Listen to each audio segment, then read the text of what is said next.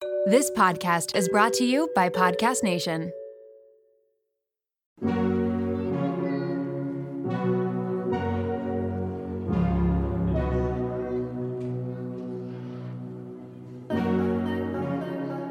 Welcome to Raw Beauty Talks. I'm your host, Erin Treloar. Ready to peer behind the highlight reel and all those polished pictures of the world's biggest influencers and wellness experts? We're going to uncover what beauty, health, and wellness truly means in today's world. As someone who really struggled with disordered eating and negative body image, I became a health coach because I'm passionate about redefining health and wellness so that it's less about the weight on the scale and more about how we feel. Let's pull back the curtain for some raw beauty talks.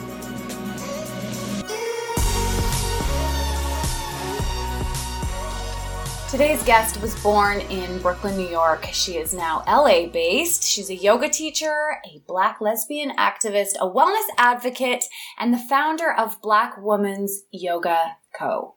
I think we actually only discuss one of the questions that I prepared for this interview. We went off on a little bit of a tangent, but oh my goodness, it was a tangent that needed to be had.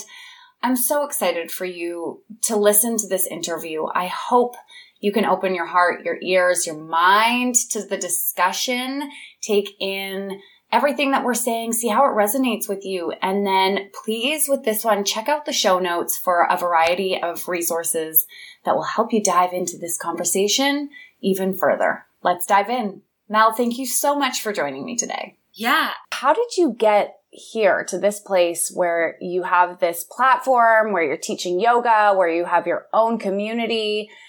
What inspired you to get into this work? It just sort of happened. A lot of the components of what I do are things I've always done. Like I've always documented bits and pieces of my life. I've always taken a ton of pictures far before we were carrying cameras around. I don't know really when the shift of sharing online started, but it just sort of unfolded in itself. And it definitely blossomed when I started practicing yoga, which is maybe just about three or four years ago. What? You started practicing yoga three or four years ago? Yeah, it, it surprises a lot of people. Wow. Okay, well, let's talk about that. How old are you right now? So I'm 31. Okay, and where do you live? Los Angeles. I live in the Valley now. What were you doing before you moved to LA? So I was born and raised in Brooklyn, New York. I lived there my whole life until I was probably about 26. I was doing lots of different stuff. I've always been a person who sort of follows my whims. So I've had a ton of different jobs. I mean, working in New York, that's also sort of commonplace, but I've been everything from like a cashier to a waitress. I went to school to be a paralegal, so I was a paralegal for a while. I've worked at nonprofits, I worked with kids, I've been a nanny. Wow. I love this because I feel like there's so many people who are in that stage where they're working in so many jobs. I feel like that was me in my 20s as well. And there's a real sense of it being not enough or being wrong. Like I need to figure out what my purpose is. I don't feel connected to what I'm passionate about or I haven't landed in that one career yet. How do you think having all those jobs and trying all of those things shaped the direction that you went in? Well, I think I came to understand better through trial and error what I like and what I don't like. The last like full-time job that I had, I had for almost 5 years and it was I was a senior operations manager at a tech company actually, which is very different than what I do now that actually like helped me move to LA because we had an office here and I could sort of shift and I got to travel with that job. So like just feeling out all the different stuff that I like. I do think all of my experiences sort of culminated in that same learned experience in a really different way, just more like hands-on experience based, seeing what's out there and trying it all on and picking what I like and dropping what I don't like. I think that's like something we could take anywhere really. Absolutely. And when you look at the course of an entire lifetime, it's a long time. So to take 15, 10, 20, what, even 40 years to experiment, to try things on, to drop things that aren't working, to learn. I mean, at the end of the day, that's kind of what life is all about. But I do feel there's almost a sense of urgency there's a sense of I need to accomplish all of these things and make it somewhere. I don't know where it is that we're heading, but make it somewhere by the time I'm 30 or by the time I'm 35 or whatever this number is. I don't know that I've ever subscribed very much to that idea. I've definitely succumbed a few times to like the pressures of that line of thinking that most people do. And I mean, I am the daughter of immigrants, so I'm a first generation American. And that's a huge factor too when you're thinking about what you're going to do. You know that people left their homes and moved to a place with you in mind. Maybe you didn't exist yet, but with you in mind for sure. And so people don't always see that life is meant to be that flow of like, I'm trying this, and if it doesn't work, I'm going to leave it and try something else. Mm. What was the first job that you left where you felt a bit nervous to leave? Like you might let your parents down? When I was a paralegal. Uh, my mom is a stenographer, and I started to go to school for stenography, and then I realized that I didn't want to do that, and so I only needed maybe a few more credits to get a paralegal degree. And of course, then my mom was like, you know, get a paralegal job with your degree. And I did. Absolutely hated it. I was mm. constantly anxious. Working in a system like that, there's so many factors that are to the minute, to the moment. It felt so draining.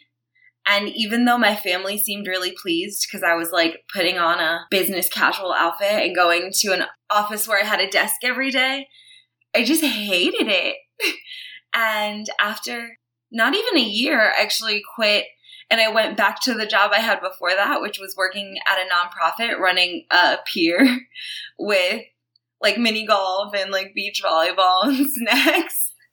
Yes. Well, it was a safe place to go and just tie up the boat for a moment to like just like find your footing again and stuff. I think it was realizing like, oh, I have to do this thing five five times a week and there's only like 7 days out of the week that I have things to do and if I hate 5 of the days, I just hated that feeling. It is our work is such a big part of our life story and our time and our energy. So when you started to realize, okay, I'm feeling anxious, because let me tell you, I hear this story all the time. I'm feeling anxious. I'm feeling overwhelmed. I've got the Sunday scaries every week. I don't think this job is aligned, but I don't know what else I would do. And if I leave it, I'm, I'm most likely taking a pay cut. I'm mo- most likely downgrading. I'm putting my air quotes up here right now because we have this idea that we should constantly be moving up and constantly be making more. It's this rat race that we get stuck in. So how did you navigate that moment? It was funny because there was a lot of respectability politics to it too which plays into so many of the decisions we make because we think about what people are going to think about it or the status it comes with. But I actually made more managing the mini golf course than I made as a paralegal. Hell yes. you know, maybe I was wearing a t-shirt to work every day, but I was like really like much happier and that gave me the space to actually relax a little bit and it made the space for me to focus on finding a job I actually enjoyed for a really long time and was able to like benefit from outside of just the optics of what it looked like. But I just had to really trust like doing what felt good and figuring it out later, I guess. It's such a courageous, beautiful move that somebody can take for themselves. And I feel like we so often have this moment where whether it's with a career or somebody that you're dating or where you're living, where we have to separate a little bit and say, what is it that I want? What am I doing for myself? And that can be a really challenging moment, but also so empowering. Fast forward to the end of 2024. Think of your goals for a second. What can you do right now to give yourself the best chance of succeeding? If you want to learn a new language, you absolutely should get Babbel. Don't pay hundreds of dollars for private tutors or waste hours on apps that really don't help you speak the language. Babbel's quick 10-minute lessons are handcrafted by over 200 language experts to help you start speaking a new language in as little as 3 weeks. Babbel's designed by real people for real conversation, and Babbel's tips and tools are approachable, accessible, rooted in real-life situations, and delivered with conversation-based teachings so you're ready to practice what you learned in the real world. If you're heading to another country country anytime soon, start using Babbel a few weeks before you go to learn basics like how to order food, ask for directions, speak to merchants without having to consult language apps while you're away. So fun. Here's a special limited time deal for our listeners. Right now, get 55% off your Babbel subscription, but only for our listeners at babbel.com slash raw beauty talks. Get 55% off at babbel.com slash raw beauty talks. That's spelled B-A-B-B-E-L dot com slash raw beauty talks. Rules and restrictions may apply. This episode is brought to you by LolaVie, an award winning hair care line founded by the fabulous Jennifer Aniston. Jen got tired of the same old struggle we all face, choosing between hair products that work and ones that are actually good for us. With LolaVie, that dilemma is history. We all put our hair through the ringer. That's why it's crucial to have products that not only repair the look of the damage, but also shield your locks from future harm. Enter LolaVie's bestsellers, the Glossing Detangler and the Perfecting Leave In Conditioner. They're your hair's new best friends. For a limited time, you get 15% off your entire order at lolavie.com. Just use the code RAW BEAUTY TALKS at checkout. LolaVie is all about naturally derived plant based goodness, no silicones, sulfates, parabens, or gluten, and of course, cruelty free and vegan. That's 15% off your order at L O L A V I E.com with promo code RAW BEAUTY TALKS. You can only use one promo code per order and discounts can't be combined. After you purchase, they'll ask you where you heard about them. Tell them I sent you over.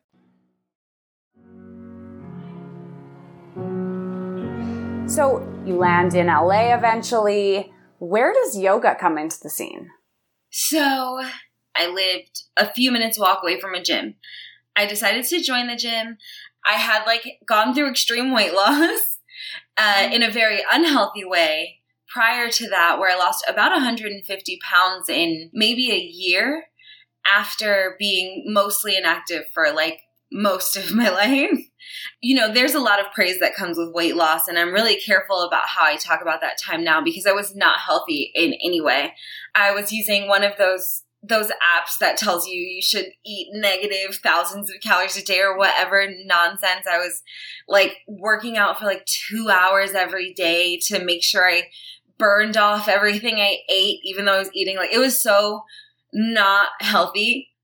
And so, of course, I gained all, like most of that weight back. I gained about half of that weight back. That's not maintainable. I wanted to be skinny. I starved and exercised myself into being skinny. And then once I was skinny, I didn't really know what to do.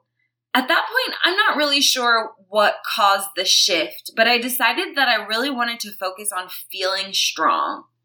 The example that I always use, and I don't know where I got this from at all, but is that like if I was hanging off the side of a cliff I would like to be able to hold myself up for a bit.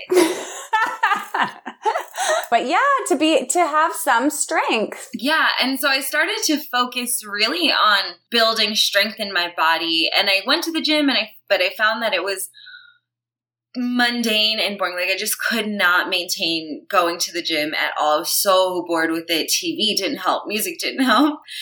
And then I tried a yoga class and I actually thought that it would be really easy, light, stretchy. And so I actually, maybe within like 12 minutes before the class, I biked three miles to and from the library to return some books. I was like, I can just return these books and I'll go and I'll stretch and it'll be totally fine. No, it was a power yoga class. I got my butt kicked, like absolutely. I had tried yoga before that a few times here or there, and mm, this was the first time I tried it in a community of people that looked like me. So this was the first time I had a black instructor. This was the first time I was in a class where they were playing like R&B music, soul music, like things like that and something just really clicked.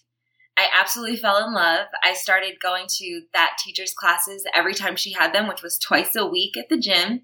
It just rolled along from there and I, I really immediately knew that I wanted to become a yoga teacher because I just felt so good practicing and I had never had that experience. Like, it's not in the neighborhood that I grew up in. It's not really in the communities that I grew up in, and I knew that I wanted to share it with my community. That's what started the mm-hmm. collective. I love how you say in your bio that you wanted to start a community or collective that would address the fact that you didn't see your own face in a lot of these classes that you went to as a black woman. So you would go to these classes and it would be a lot of white women. It's funny because I think I had this experience of culture shock because where I started practicing, it was almost entirely women of color. Then when I left the gym and I started going to studios, I was like, oh wait, like there's actually not really any other other black people around and I couldn't figure out why like started to research like are there studios are there and I mean when you google you know yoga or you look at pictures, videos, all that stuff. It's changed a lot in the last like year, year and a half, honestly, but before you you really couldn't find it anywhere. And I knew if I was looking for it that other people had to be looking for it too. It just sort of rolled along from there and it, it turned out to be very very true. People are really looking for it, you know, like that representation. I hear that from a lot of people, not just about being a black woman too about body type I hear from a lot of women like, wow, to see that someone who's shaped like me can do these poses encourages me to try to do yoga. I thought it wasn't for me. And so I think a lot of my work has been very grounded in just existing a little bit more loudly. Hallelujah. It's a hard thing to do to live loudly in a world that's kind of telling women in general to be smaller, to be quieter, to be softer, to kind of just disappear. To show up and be loud and take up space and create new spaces is very powerful. Yeah, thank you. And especially in the wellness industry, there's like just so, so much spiritual bypassing and a lot of shame around speaking up where it's like, you know, you don't want to be the negative person. Or, I mean, as a black woman, there's always a fear of being kind of labeled as that angry black woman when you speak up for yourself. It's difficult because a lot of people don't mean any harm in a lot of the things that they do that are harmful. Like, for example, I was once working the front desk at a studio and I was wearing a wig which was like a natural hair looking sort of wig. And one of the teachers, you know, she comes up to the desk and she's like, Oh my God, I love your hair. It's my favorite kind of hair. Like, can you shake it? And it's like, oh my right. god, right, right. I absolutely don't want to be. I don't think she was a bad person. I don't think she meant me any harm. I genuinely think that she believed that she was complimenting me and kind of connecting with me. And it was immensely uncomfortable. I think there's been a lot, a lot, a lot of very necessary learning. And it's learning that should have happened a lifetime ago. And yet it's all bubbled to the surface. And as a white woman who, you know, I've been reading a lot about intersectionality in wellness because it's something that's really important to me for Raw to be anti-racist, inclusive of body types, of genders, of, of skin colors, and recognizing the privilege that I have in not only my body type, my skin color, the fact that I'm a straight, able-bodied woman, there's not a lot that I can do about that. That's how I was born. However, I can use this place of privilege. I can use my company. I can use the platform that I have to create space to have these conversations. And so it's really the least that I can do and that we can do for anybody who's listening right now is to understand, to read, to learn, to explore. Yeah. I think we all just have to take the responsibility on of doing the work to unpack our privileges, right? Because like I have privilege as a light skinned woman. you know, mm-hmm. that's something that I have to think about when I'm doing things, when I'm moving through spaces. How can I use the privileges that I have as an able bodied light skinned woman to benefit people who have less privilege than me? And I think it just goes kind of up and up. And it really, it's just about responsibility because no, we, none of us can do anything. about how we were born, like for a long time, I had a lot of like guilt in taking up space because there is an ample amount of light skin representation in the world. You know, like that's kind of a conversation that we have a lot. And so it's right. like for a while that a little bit held me back because it's like, okay, do I need to take up space, more space? And I just realized that there's space for actually everyone and it's using your space in a way that recognizes your privilege and then uses it to benefit people who don't have that same privilege. And so mm. I don't think anyone's going to be perfect. There's a lot of stuff that didn't exist when I was younger. There's a lot we all have to learn about a lot of different things. I am recently realizing we don't use closed captions on our videos. Right, exactly, which is it completely leaves out a whole section of the community. Yeah. Right. And so it's just taking that in and I think not villainizing ourselves, but just taking the steps to like impact the change. Okay, now I know that what I'm doing wasn't as inclusive as I thought it was. How can I shift so that it is? And in every regard, we can do that, whether it's being mindful of the language that we use or being mindful of who we hire to work on projects, things like that. You know, just like really intentional about the steps that we take in impacting the change that we want to make, I think is where where it all really like comes together where it's like, oh, I mean to do good and then I'm really intentional throughout the process of doing good. Yeah, and and just actually taking the actions. I think a lot of people felt a lot of emotion and that's great, but let's use that as jet fuel to then create a different world. Let's actually channel that into making this world a better space for everybody.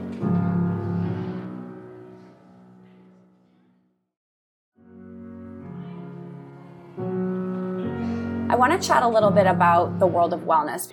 As you said, there has been some changes, not nearly enough in the last year or so.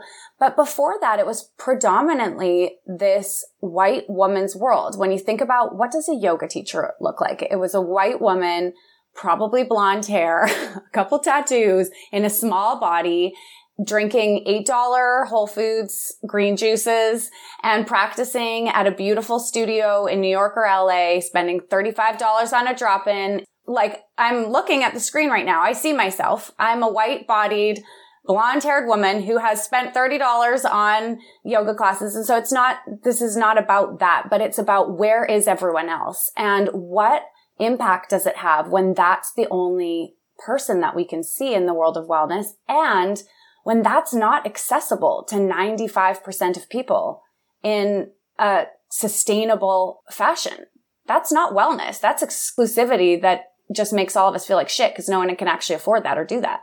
Yeah, I think that most things are co opted by wealthy white people and yes. consumed, especially in the Western world. That is just sort of the culture. I feel like yoga has a lot been pitched as like this thing that wealthy wealthy women do at lunch when everyone else is working to just discover that that's not the case and then to like watch people discover that that's not the case and to be able to really impact people in a, a bigger way because it's all about feeling good. Like, can't everyone feel good? Ultimately, you don't yes. have to spend $30 on a yoga class and 200 on the outfit to feel good. And I don't believe there's anything wrong with expensive yoga clothes or with like whatever. It, it just, I think everybody should do what makes them happy. And hmm. I think there's something incredibly wrong with saying, may beings everywhere be happy, safe, and free in a space where everybody can't get to. do you mean that? And like, which, who do you mean? And I mean, honestly, a branch of the organization that I trained with, they have an organization over in Kenya and it seems like a really nice idea to do, but people can't afford your classes here. So the solution is to give them out for free in Kenya. I don't understand. Like it doesn't do you right. mean what you're saying or is this an optical thing? Does it look right. really good to be having free teacher trainings in Kenya just realizing and unpacking like why are you doing what you're doing and when you talk to people a lot of the times they don't really want to hear that what they're doing is not quite right especially in wellness right it's just unpacking all of the stuff that we have been taught about what yoga looks like i think for me a lot of that has been bringing it to people who haven't had access to it. I we teach $7 drop-in virtual classes at the collective. It doesn't mean that we make very much money off of teaching the classes. That's just sort of a decision to make because I know that there are people who will be excluded by that price tag. You know, I worked at places that I could not have afforded to practice at if I didn't work there. So it's like if your like wellness is just for like rich stay at home moms in your neighborhood, are you the change? Like, are you? the collective classes are for everyone. We have a ton of different kinds of people. White people come, Latinas come, any, really anyone's welcome in our classes. And the reason is because I think that it's like about all of us coming together in a way that's like acknowledging all of our differences and then flowing with them. Like I, a lot of yoga spaces also want you to be very like, I don't see color. And like, that is such a privileged thing to say. Like, even yes. the ability to say, I don't see color comes from the fact that color has never impacted you. It erases people's experiences. So all of the things that I've experienced based on the color of my skin, you don't see those things is what you're saying to me. So in my first teacher training, I was in a small group with someone who later turned out to be very racist to me on Facebook. And this was someone that I thought I truly bonded with. Mm. And then a year later, you know, spewing hate to me online. And it's like, this is actually a product of I don't see color because if I can't acknowledge the differences, my differences in a space, I was one of only two black people at this yoga teacher training. Mm-hmm. If we don't see that there's a difference happening, then we also don't see that there's a possibility that there's hate here. There's no protection if you don't even see that there could be a threat. It makes a lot of wellness spaces feel dangerous. Mm. There's so many different kinds of racism that exist, and a lot of people think it's only like, you know, very overt hateful language, you know, violent outburst abuse. And you know, it turns out that the person who was at my teacher training is an institutional racist who hates immigrants, you know, like a different kind of racism. So he thought I was great because I'm an American. but, right. And so it's like, even understanding the nuance of that is something that a lot of people don't take the time to understand. And so that makes that, that ideology of like, we're all equal here. We're all the same. And it's like, to an extent, we really we breathe. We breathe in a room and that breath connects. All of our breath connects no matter what color we are, no matter which size, no matter where we come from. Very true. And then we're all living on this planet where everything means something. Everything means something, whether we want it to or not. You look at people and you take them in, and everything that you see means something to you. It's the nature of humans. And we can start to understand why what we see means what we think it means and decode that and rewrite what we see and what it means. But it takes an honesty. Like even me, I realized that I was like really judgmental about some things. And I will now like out loud correct myself. Like maybe I'll see someone with real funky eyebrows. And I'll be like, oh my God, those eyebrows. And then I'm like, you know what? those eyebrows make her happy. She looks really pleased with those eyebrows. And if those are the eyebrows that she wants to have, and it's like I have to correct myself because it's like, why bring negativity in any sense? And so it's re it's rewiring that for everything, you know, and then there's deeper levels. Like eyebrows is really surface. Yes. then there's much deeper levels. I mean, it's like meeting a white woman I often have to like ensure that I don't assume that she won't understand me. Mm. Because that has been my experience a lot. Or to ensure that I don't try to meet an expectation that I don't even know that this person has because right. they're different than me or what have you. I mean, it's for all of us to do just so many layers and layers of understanding that I just really believe begin with being honest about why we think the things we think, why we do the things we do, why we gravitate to the places that we gravitate, and like not in a judgmental way. Because it's like you could be like, oh my God, I said this thing and it impacted this person this way, and I suck now. Yeah. Or you could be like, I said this thing and this person told me how it made them feel, and I'm going to take that and I'm going to learn something from that, and I won't impact anyone that way anymore. I know now. Like asking someone to shake their hair is perhaps not the best idea. please, please don't. At the end of the day, as you said, we're all living, breathing, walking on this world. Everything means something. I absolutely love that. We are all connected.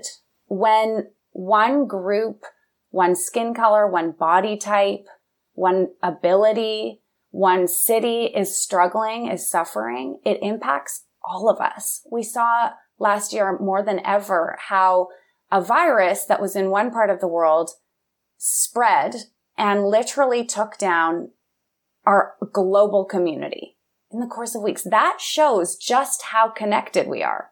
So when there's a collective hurt and people are vibrating at that level emotionally, it ripples out. It is touching every single one of us. So this is not something that any of us can ignore or turn our heads to.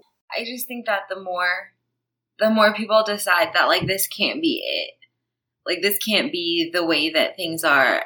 Even combating the really surface level bullshit sort of changes that are happening where it's like, you know, now Juneteenth is a federal holiday.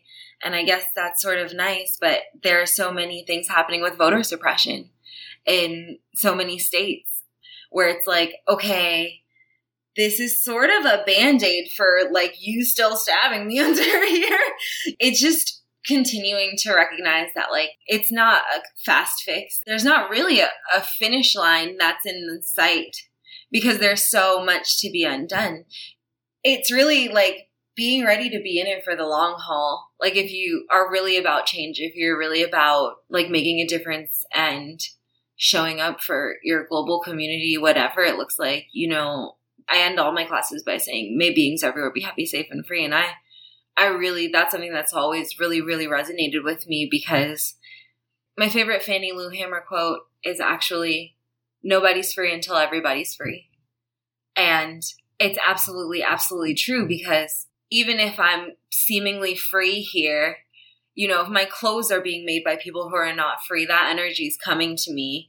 If my food is being prepared and farmed by people who are not free and they're not, that energy is coming to me. Like, okay, I can be vegan for the planet, but like people are getting paid nothing to harvest my organic fruits, perhaps. So right. like, am I actually impacting the change or am I, you know, looking like I'm impacting the change? So I just think the more we unpack what we're really doing, like really doing and again just not not with like it's so unnecessary to like shame and guilt yourself because yeah, like, so you didn't know everything the day you started life. And so now you're learning something new. It's like so do something now instead of like wasting your time wallowing about it. What i'm curious to know from you is it's so overwhelming sometimes knowing where to start. How do you get dressed in the morning when you're thinking about like the kids that have made your clothes and the and the people who made five cents the day picking the cocoa beans off the how do we navigate this balance of deeply feeling and caring and taking action and then also sometimes just being like okay i just need like an eight dollar green juice from whole foods and i'm going to go to my yoga class because that feels easier i think it comes back to like an honesty because there's no ethical consumption under capitalism. We've all heard that before. It is true. Because that's unfortunately the system that we live in. It's so, so strong. It is impossible to really consume anything. Like, you could drive yourself crazy trying to be the perfect human who doesn't participate in capitalism. And it's actually impossible because everything that exists around us is informed by capitalism at this point. And I believe that you can also do things that do create change, that do make an impact. It's like some days I'm like, you know what? I'm just going to go to Whole Foods and get the $8 green juice and then I'm to go to yoga and maybe I'm to buy a really expensive plant or whatever. you and your plant babies, they're amazing.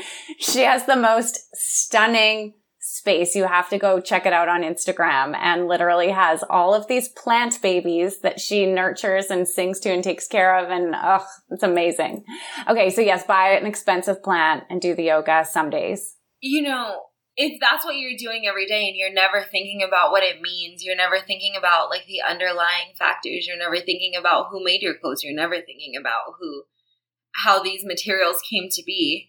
You're just feeding the system and you're not doing anything to change it. Whereas it's like maybe some days you have the $8 green juice and maybe some days you hand out free food in Skid Row.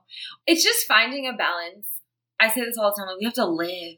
We only have this one little bit of time and we have to live our lives. I don't think that any of us should be like suffering in squalor because we feel bad for everyone else in the world. And like what are you doing to help those people?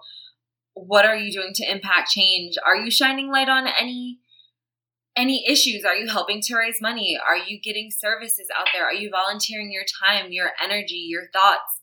What are you doing because it takes a willingness to understand things that have nothing to do with you in a sense like it can feel like yes. that a lot right where yes. Like, i've never experienced this so it's like it feels almost like you know kind of not your business but it's like actually you probably have a role in it in some way I do think what you said is so important. For a long time, it was like, well, this just, just doesn't really impact me. So you can get busy just living your life in your little privileged bubble and you don't feel that pain, the discrimination that others are feeling.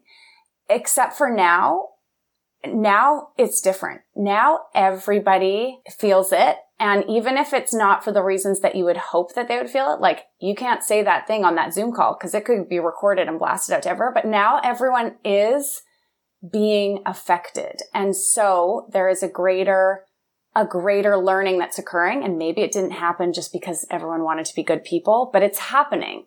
People are watching what they say. They're having conversations behind doors. They're learning because there's a chance that they as an individual could get fired, blown up on the internet, defriended. I'm not pumped about the motivation, but I am seeing. It's interesting to watch too because again, it goes back to accountability and honesty with yourself. And you know, I actually never said anything to that woman who asked me to shake my hair. I did not shake it, but I didn't tell her that that was like really shitty to ask me to do and weird and made me feel kind of like an animal. Instead, I just kind of deflected because it's awkward to be in that space. There is more now, I think, a choice to remain in the dark because, like you said, people are having conversations behind closed doors. They're being mindful of what they say. They're taking you see things online all the time now it's kind of unavoidable if you don't know it's a choice at this point and i don't love everyone's motivation for knowing either but I do think it's really impactful that people have to acknowledge that they know now because there's a lot of very passive racism that happens where it's like, I didn't know that that wasn't okay to say, but it's like, well, then how come you said it in secret? Right. It really, really all boils down to accountability. And I think that that goes for all of our privileges. It's a willingness to be honest with yourself. Why is this opportunity coming to me instead of, you know, someone else? Is this actually fit for me? Is this a something I should be speaking up about and representing? Should I be the voice of this cause? Why am I doing what I'm doing? Is it so that people don't think I'm racist or is it because I want to help these people? You know, different things to unpack. And someone I really admire, her name is Charlotte, she made an analogy once at a talk that I was at and she was saying like, you know, a lot of the work is almost like you move into a house that someone else lived in and they didn't pack up any of their stuff or do anything and you just move in and all of your stuff comes in as well. And then you kind of have to walk around the house and you have to say well this is not mine. This makes sense to be in the house. And we're all kind of like that i think where it's like we have to unpack ourselves and say oh this is something i heard my grandma say once. And that's not actually something that I think at all. or like, this is something that I saw on TV and I realized that that's not really true. But, you know, it's just unpacking and keeping what like actually makes sense for what you want to have happen in the world, what you want to see, how you want to be. Because I personally don't want to be an angry, hateful person. And it's really hard not to be angry as a black person in America if you're at all conscious. It's very difficult not to be angry. And I think I've learned that I can't not be angry and I can choose to respond differently to my anger. And it can fuel me in a different way. It can fuel me into seeking more joy than I could think is possible for me because I'm so angry that people think I shouldn't have it. Instead of I'm so angry all the time and now I'm going around pissed off because that doesn't feel good. And I think that we're all really here to feel good in our bodies, in our lives, in our experiences. And when we unpack those things that aren't ours, I think that that like really good feeling is way more accessible no matter what you're experiencing. I just got full body goosebumps. I don't think I asked you one question that I had prepared for this conversation, but I think it went exactly where it needed to go. And I'm just so grateful for you for carving out time to come join me on this show. I'm always in awe of the stories that you share on Instagram, the work that you're doing out in the world. Uh, where can everybody find you to connect further? I'm on Instagram. It's at Mel Douglas Yoga. And the collective is at Black Women's Yoga Co. on Instagram. We're on YouTube, Black Women's Yoga Co. We do lots of virtual programming and pop ups. We do workshops and stuff like that. So there's lots of different ways to connect. And our programming is for every and anyone who is seeking wellness um, that is intersectional. So just knowing that our classes are for anyone to be able to do our workshops are for anyone to be able to, our resources are for anyone to be able to use. I love it. Thank you, thank you, thank you for all the beautiful work that you're doing and this incredible energy and practice that you're putting out into the world. If you are listening to this episode, please think of one person that would learn something from this conversation, that could get down with this conversation, copy the links, send it on over to them. Take what resonates with you. Check out the show notes. We're going to make sure we drop a bunch of stuff in there for everyone. And I will see you next week.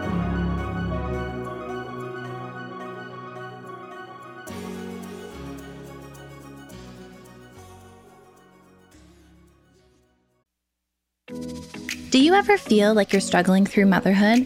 You're not alone. I'm Erica Djossa, host of the Momwell podcast, therapist, and mom of three. Join me each Wednesday as I sit down with guests, including psychologists, pediatricians, psychiatrists, fertility specialists, lactation consultants, and more to unravel the myths of motherhood. With expert advice, practical tips, self love, and some coping skills to help you along the way, you can become the mother you want to be. Listen to the Momwell podcast at momwell.com slash listen or on your favorite podcast platform.